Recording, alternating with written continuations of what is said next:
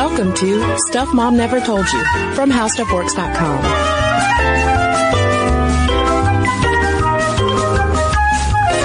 Hello and welcome to the podcast. I'm Caroline. And I'm Kristen. And today marks the final episode in our four-part STEM series looking at women in the fields of science, technology, engineering, and mathematics.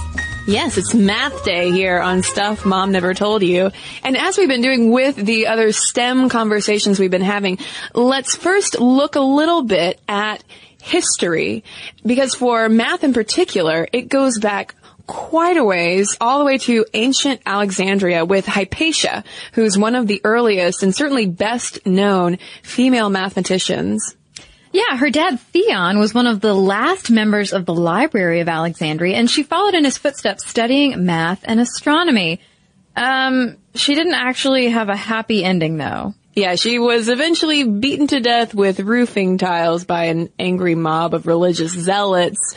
But thankfully things have improved. I mean, we should say though that uh, Hypatia was so notable for the the work and the scholarship that she was doing at the time, and I don't think it was that she was a woman studying math and astronomy that got her uh, killed by an angry religious mob, but more the fact that she was an academic, and academia was a bit at odds with obviously religious zealotry. Hmm. Indeed. Well, moving forward, we have Winifred Edgerton Merrill. She was the first American woman awarded a PhD in math from Columbia University. But this was not as recent as you might think. This was in 1886. Yeah, the board of Columbia initially denied her request to pursue a PhD, of course, uh, but in her obituary, it was funny how uh, math was described as a quote unquote masculine pursuit of hers. And even though she had to overcome that initial obstacle, at Columbia, she did gain a lot of notoriety at the time. She was very well respected in her day. And important to our conversation about women and diversity is Euphemia Lofton Haynes, who's the first African American woman to earn a PhD in math in 1943 from Catholic University. And by that time, many black women were earning masters in math.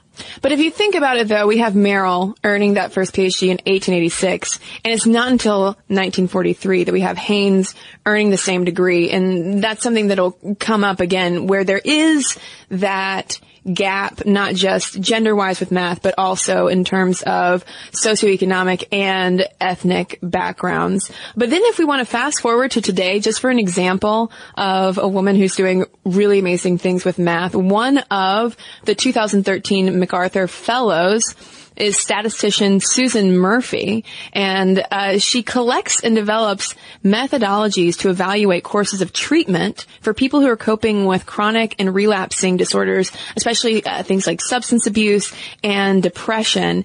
And she wanted to have an impact on real life, kind of like what we were talking about in the engineering episode. She really sees an altruistic way to use statistics to improve people's lives. Man, I took statistics in college, my, my freshman year, and that was different from the other things that I enjoyed doing. Yeah, I took a statistics course as well. It was the one math class I was required to take in college as a journalism major, and it was a summer statistics course. Students would show up in their swimsuits. They were basically on a pool break to come to class, and yeah. it, it was it the, the imperative to save lives. I'll say in that basic statistics course wasn't there. Yeah, but it was it was still neat to to learn those things. Um, but what Murphy does, she calls them just in time adaptive interventions. Hmm. We were not learning that in my statistics course. But I will say though that what, what she does is a neat application of how math also intersects with uh, psychiatry, mm-hmm. mental health, and also social programs. Absolutely. Well, so speaking of those different avenues for pursuing a career, let's look at some of the fields that math majors enter. Those can include teaching, finance and economics, or, you know, like Murphy, you can be a statistician. Yeah, there's also actuarial science, which is analyzing statistics to calculate the probabilities of things like disability, unemployment, etc. And there's also computer science that goes along with it, operations research, cryptography, which is neat, um, budget analyses, ecology, um, and if you go into a math specialty, probably outside of just basic teaching, you can earn a, a decent income for sure. Yeah, the math specialist's median income comes to $74,350. That was in 2010 with growth expected in that sector. And so it makes me sad that I, you know, when I was in high school, I looked my math teacher in the face and I was like, I am never taking any more math. I feel like throughout this entire STEM series, mm-hmm. Caroline, you and I, both with our liberal arts background, both as journalism majors in college, have spent some reflective times thinking about what could have been if those scientific mathematics seeds had maybe been planted and watered a little, a little more diligently back in the day. But, um, if we look though at the math pipeline, of all of the letters in the STEM alphabet, the M is doing the best. Yeah, um, women earn 43% of the math and statistics bachelor's degrees, but they make up just 27% of math PhDs. So there's that pipeline theory again that you're losing women as they get older and go through the educational system. Yeah, and similarly, women comprise only 26% of the computer science and math profession workforce. So kind of like with the situation for engineering, plenty of bachelor's degrees, but then there's that major drop off once you get into the real world. And unfortunately, in real world terms, new census data shows that that 26% is a drop from a 34% high in 1990. I wonder what happened mathematician people. Can you tell us? maybe we need some actuarial scientists to maybe dig through these stats for us. Exactly. But if you look just at mathematics careers, women's participation is actually up to 47% from just 15% in 1970. So, so that's good. Yeah. So maybe the, that computer science gender gap is pulling down that overall statistic.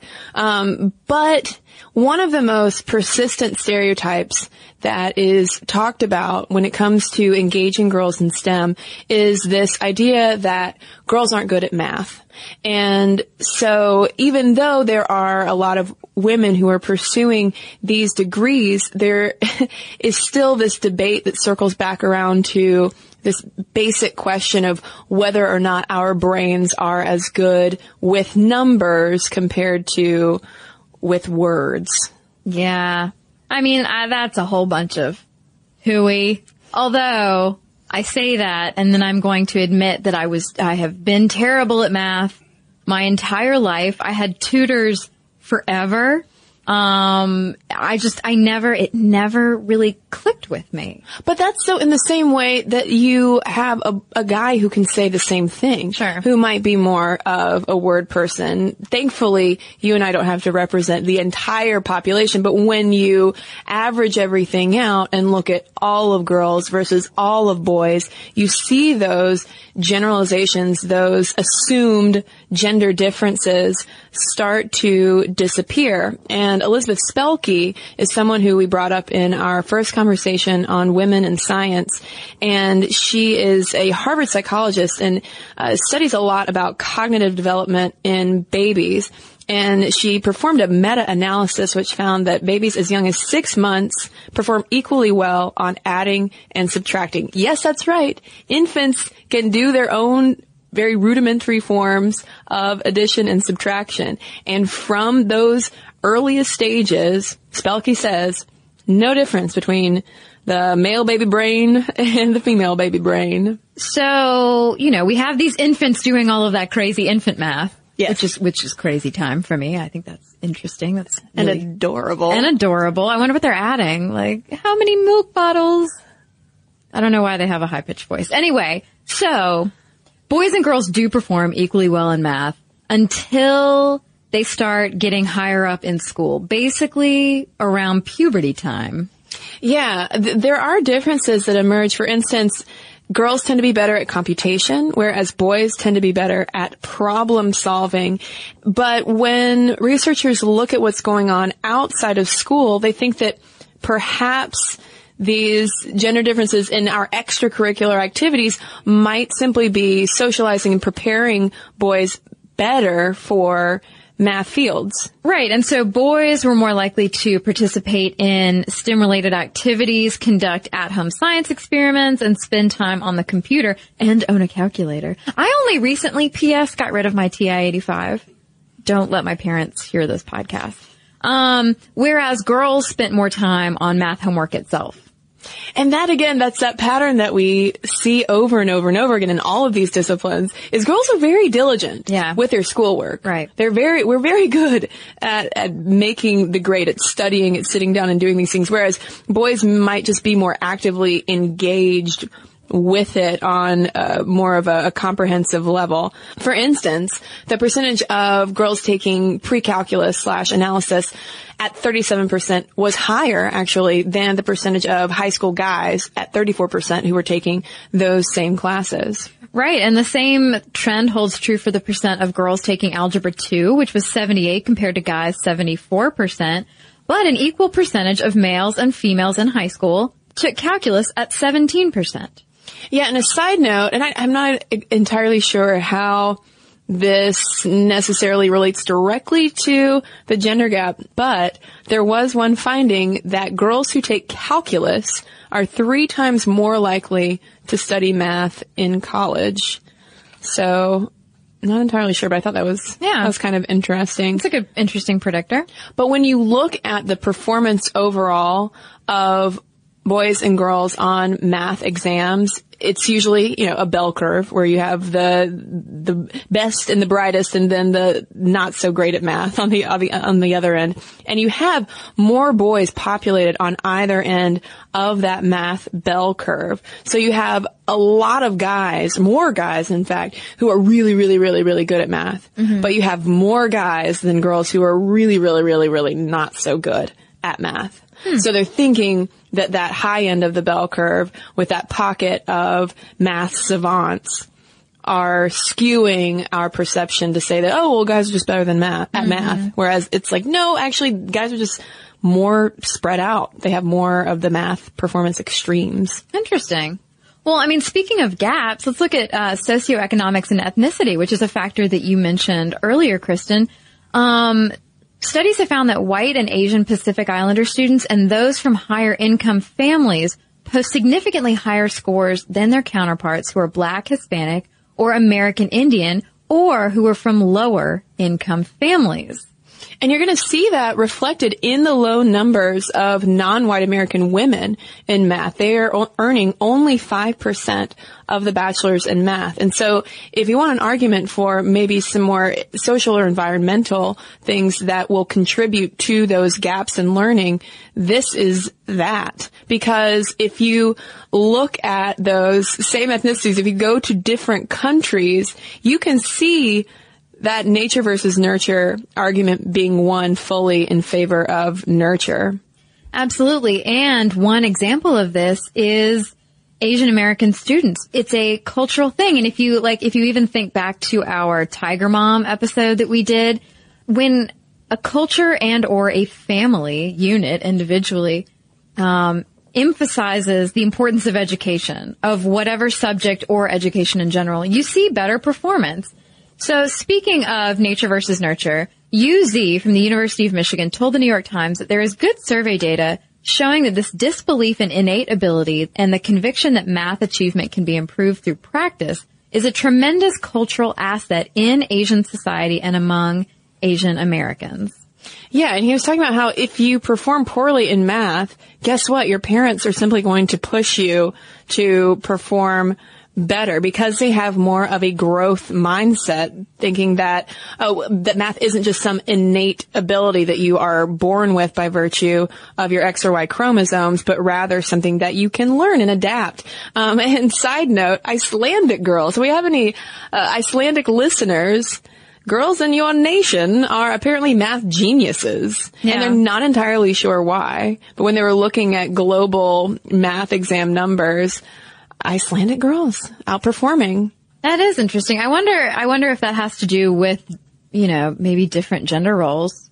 Yeah, because when you move to Scandinavia, a lot of times you have places like Norway, Iceland, Sweden that always consistently rank as being the most female friendly. Yeah. Or female friendliest, I should say. Is that grammatically correct?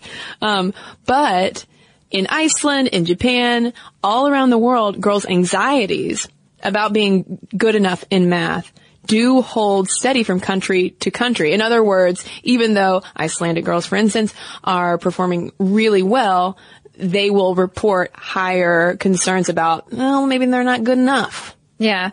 Well, I mean, that does make me, speaking of self-reflection through this STEM series, that does make me think back to my math experiences. And there was such a, well, not that my family was like, you know, they were slave drivers or anything, locking me in the basement until I did my math homework, but, you know, there was this push to get really, really good grades. And so I'm wondering now, you know, I'm having a moment, Kristen. Like, I'm wondering now if, you know, maybe my grades were just eh in math. You know, like I would have been a C student or something, but I had to get that high B or that A. Mm-hmm. Hmm, maybe I wasn't actually as bad at math. Probably not. Hmm. Probably not. Well, and we're going to get into that issue of self-assessment and talking about what is keeping us from really closing up this math gender gap and really debunking that stereotype that girls are bad at math, that we're just naturally not as good as it, at it, that we're going to have to study above and beyond in order to succeed right when we come back from a quick break. So right before the break, we were talking about confidence in math and self-assessment and we're going to look at a few different aspects of what keeps women and girls from progressing in their mathematical studies. And a lot of this is coming from the great report, Why So Few? Women in Science, Technology, Engineering, and Math, which was created for the American Association of University Women. And so one of these cultural factors limiting girls' interest in math is that whole self-assessment issue like I was just talking about. You know, maybe I was a little bit better at math than I thought I was, but because I needed that A, I, I thought I kind of stunk at math. And so Kimberly Shauman, who's a UC Davis sociologist, found that girls whose math test scores are at the top are less likely than boys with average or good scores to pursue science and engineering careers. She found that women are more cautious about entering those fields unless they have very high scores to begin with.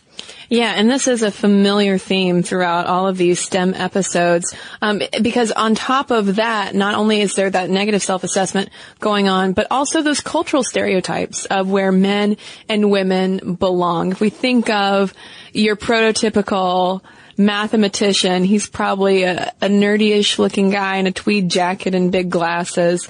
And people are more likely to associate math and science with men than women. And on top of that, there's that penalty. They often hold negative opinions of women in these more stereotypically masculine positions. Women are judged to be less competent than men unless they are clearly successful. But if she is, she's considered less likable. Oh my god. Ugh, It's a, it's an incredible catch 22 that female mathematicians find themselves in. that, that seems like an unsolvable equation. I would like to get more math puns in this episode if possible. I'm just warning you. Um, but when we move through the math pipeline, uh, Stephen Ceci and Wendy Williams, who are a husband and wife psychological science team in 2010, wanted to look at what was going on with the drop off because we talked about how we have 43% of women ear- earning those math related bachelors, but then 26%, pretty large drop earning the PhDs and even fewer than that actually pursuing math related professions. And so they wanted to dig through to see what was going on. And they said, you know what? It's not necessarily sex discrimination. It's not necessarily that women are being penalized for not being as likable, for maybe wanting to uh, assume these more stereotypically masculine roles. Right, because, I mean, they even point out that women are slightly more likely than men to be interviewed for and be offered tenure track jobs in math related fields. Instead, women are choosing not to go into math heavy fields or dropping out once they started. And a lot of that has to do with not only the roles that women play in society and that they are expected to play in the family, but also just sort of the dreams and aspirations that young girls have um, about what they want to be when they grow up, whether it's math related or not. Yeah, one example they gave was rather than a ton of girls saying they wanted to grow up and be a physicist, they usually say they would want to be something like a doctor or a veterinarian. Again, echoing that engineering episode where women are more likely than men to select a college major or a career field that has some social aspect, some, some altruistic impact, which being a doctor, being a veterinarian, obviously that might make more sense than being a physicist. Not to sure. say though, once you dig into physics and all the real world impacts, obviously there are some cool things that are happening there, but it's just not, the, the education isn't there from the get-go. We aren't informing girls of these choices. Right. And Ceci and Williams also point out that there is another aspect at work here. And that is that among men and women with comparable math skills, women are more likely to have outstanding verbal abilities. So maybe more doors are open to them if they want to pursue slightly different, sort of a tweak on a math job. And they, they said that guys in math have fewer options basically except to stick with math. But in the cases where women do stick with math, uh, if we're looking more into academia, women are more likely to drop out after they start a job as a professor, often because of the childcare issue, because the workload required to get tenure often does not mesh very well with the workload of caring for a child, whereas a lot of young male professors are more likely to have a stay-at-home spouse. Yeah, the study author said that this, at the same time that a, a mathematician, male or female, is trying to do all of this work to pursue tenure, that also tends to fall within the same years where man or, or woman, you're, you're going to want to start getting married, having kids, raising those kids. And so just because of social breakdowns and social expectations, it seems that more women in this field than men are giving up on math to pursue, to dedicate themselves more to the family. And this is the same kind of off ramp in quotes that we see in pretty much any other profession where there does seem to come a point that for a lot of women you hit that crossroads of am I going to have a family and dial back or am I going to forge onward with my career? But perhaps within STEM and specifically talking about math, it's magnified because we are still digging ourselves out of just this historical legacy of it being a, a very male dominated realm, especially when we're talking about the old guard of STEM academia. Right. And, and, you know, going back to what I said about women possibly dropping out of math in greater numbers to dedicate themselves more to a family or to a career that's not as demanding. I'm not in any way, you know, placing blame on the women themselves. You know, as Williams points out, universities can and should do a lot more for a woman and for those men engaged in comparably intensive caretaking. They, more should be done in the field itself, at the colleges and universities themselves to make this lifestyle, this this career choice more um, welcoming. Yeah, and there's a generational impact of attracting more female math professors because those women are going to serve as those visible reminders to younger female students taking those early math classes that, hey, she's doing this. Hey, I can do that. Maybe there's more female to female mentorship that can start happening. Um, that visibility factor that we talk about again and again comes up with this as well. And then rooting even farther back from college into elementary school, it's so imperative that we break through that stereotype and the stereotype threat that girls are bad at math. Right, because believing in the potential for intellectual growth improves scores and outcomes. Basically believing that it is not nature that leads us to be good or bad at one thing or another. Yeah, it's this whole issue of a, the growth mindset versus a fixed mindset. And girls who believe that intelligence can expand with experience and learning tend to do better on math tests specifically. And they're more likely to say they want to continue to study math in the future. Right, because as we've talked about in our other STEM episodes, those negative stereotypes about girls' abilities lower their test performances. So thankfully, there are prominent mentors and role models out there from the classrooms. We've had women already writing in to us saying, I teach math because I want to inspire and mentor other girls to get involved with math, which is incredible. And you can track that all the way up to higher profile examples of women like Danica McKellar, who played Winnie on The Wonder Years, who wrote a book called Math Doesn't Suck. And even though, if you're not familiar with the book, that might sound like, oh, she just wrote a book. What's the big deal? But it actually was met with a lot of critical acclaim. And I, I read an excerpt from it and she does a great job of explaining what turned her on to math and also how math can have a direct impact on girls' day-to-day lives and why in so many ways math can make your life better. Yeah, and other podcast uh, shout out, she was on an episode of The Nerdist and she sounds so awesome and intelligent and great and is obviously such a great role model Yeah. for young women.